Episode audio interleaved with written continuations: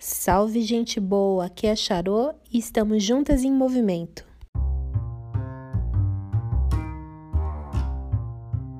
Dizem que para descer todo santo ajuda, mas quando a gente está falando de caminhada e corrida, não é bem assim. Tô um pouco distante aqui do blog, é verdade, mas todo esse tempo tô caminhando bastante. Eu tenho caminhado assim, faço três dias de atividade e no quarto eu descanso.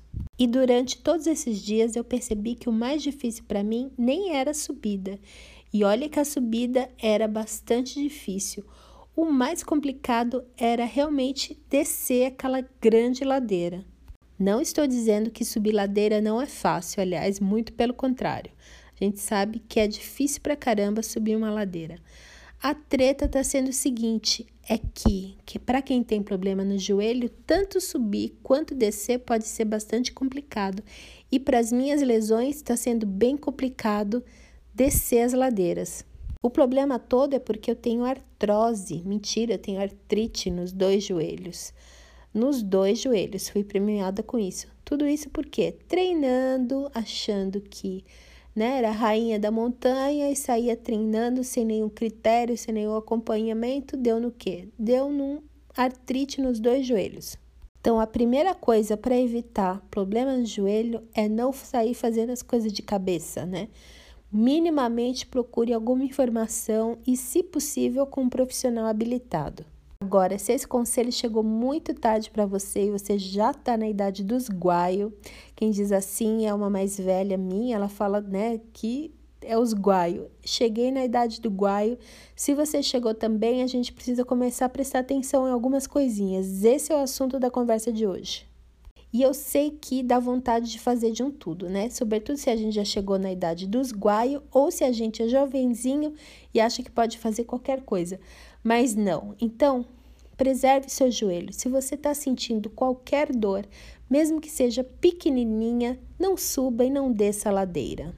Hoje mesmo eu fui bastante teimosa e não ouvi aquilo que eu já sabia. Eu vi a descida maravilhosa, falei, eu preciso fazer isso porque vai fazer bem para o meu joelho, minha perna vai ficar mais forte. O que, que aconteceu? Nada de bom. Tô aqui eu com dor no joelho, com problema para levantar. Sabe quando você está deitado no chão que você tem que levantar? Porque durante a quarentena a gente fazia acampamento na sala mesmo, né? Então, tô deitada aqui no chão, na hora de levantar, o joelho reclama. Então, primeiro conselho, digo, repito, evite ladeira, subida e descida se você tiver com o joelho ruim. Agora, se você quiser muito uma ladeira para chamar de sua, tome muito cuidado. Um dos conselhos que eu diria é: Suba e desça fazendo zigue-zague. Dessa forma, você machuca menos o seu joelho, agride menos o seu joelho. Lembrando que isso pode também ser bem ruim se você está com problema de joelho, né? O ideal é não fazer, mas já que você quer fazer muito, faça de um jeito que pelo menos machuca menos, né? Eu acho que essa é uma das formas de machucar menos, agredir, agredir menos o seu joelho. E vai devagar, né? Ninguém precisa subir a ladeira ou descer a ladeira de uma hora para outra. E eu digo especialmente na descida, né? O assunto de hoje é descida, especialmente na descida. Que olha, eu vou te dizer, né? O assunto de hoje é descida porque realmente dependendo do ângulo que você pega, né, da, da inclinação dessa descida, o joelho pode doer muito, muito depois. E você só piora, né? Porque a gente desce a ladeira, ou você já subiu, ou vai acabar subindo essa ladeira depois que desceu. Então não dá muito certo. Não pense que caminhada não precisa fazer alongamento antes e depois. Muito pelo contrário, faça esse investimento. Tire um tempo para fazer cinco minutinhos de alongamento antes e depois da sua caminhada, né? Isso nem se fala antes e depois da corrida, é, da pedalada, da natação, mas eu estou falando aqui de caminhada. Então, alongue-se, tire cinco minutinhos. Nem que seja uma, uma sequência bastante simples e que você fique, sei lá, 30 segundos ou um minuto fazendo essa sequência. Para mim, adianta bastante. Eu tenho menos dor fazendo sequência de alongamento.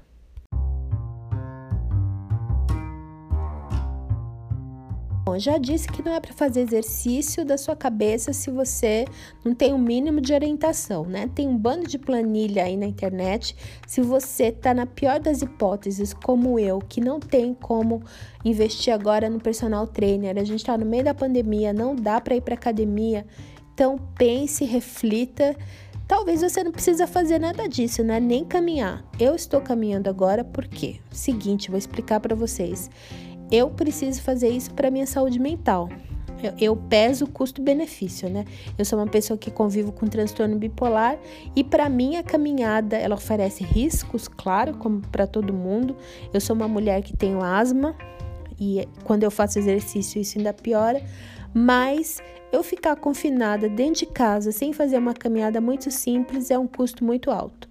Então, eu prefiro ter esse risco calculado e tô saindo para fazer caminhada, né?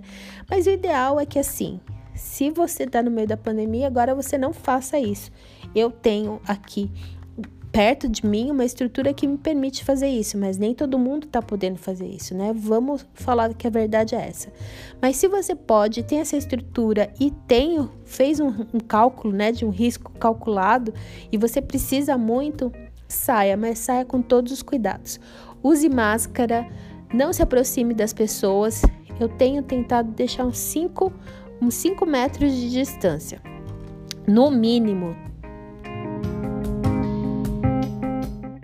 Falando nisso, falando de descida, parece que é um reloginho, né? Toda vez que eu teimo em descer para depois subir, eu encontro um cara chato. E o cara é tão chato, tão despreparado, que ele não desvia da coleguinha que está vindo, né? A gente está no meio da pandemia, então preserve seu joelho e também vamos ter um pouco de educação na hora de fazer a caminhada, né? Desvie da coleguinha, desvie do coleguinha. Eu costumo dizer 5 metros de distância de um para outro. Outra coisa, né? Voltando para o assunto descida, tem outra coisa. Você não precisa já encarar querer ser a rainha da super descida, super inclinada.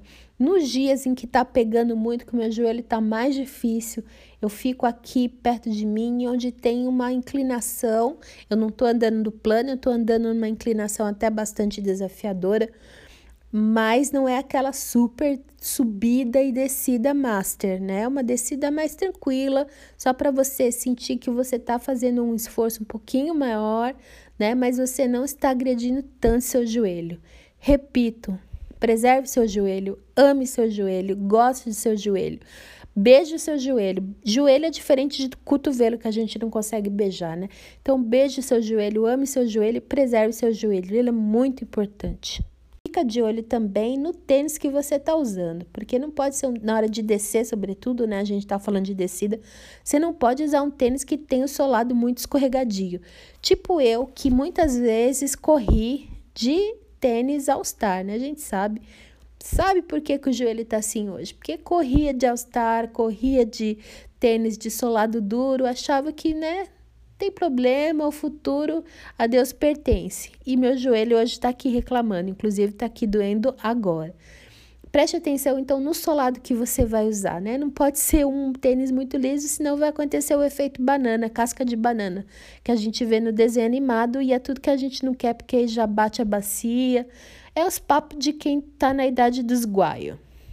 Preserve seu joelho. Inclusive, você pode pensar nessas coisas no seu cotidiano. Talvez você não faça caminhada como uma atividade física, né? Ela está incorporada no seu cotidiano, no seu dia a dia, e talvez você não tenha pensado nessas coisas na hora de ir para a feira, na hora de, de ir para o supermercado, que você precisa fazer uma caminhada um pouco mais longa. Então pensa nesses detalhes, porque tudo que a gente quer é viver com alegria, viver muito e viver bem. E cuidar do joelho faz parte de tudo isso. Preciso dizer que essa semana tive a oportunidade de dialogar com ninguém menos do que Jurema Werneck. Assisti uma, um aulão dela.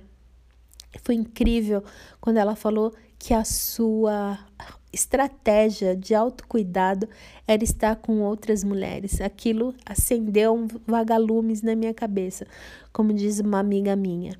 E esse vai ser o assunto do nosso próximo podcast. Aqui é a gente juntas no movimento. Vamos viver com alegria, vamos viver muito e vamos viver bem. Um beijo.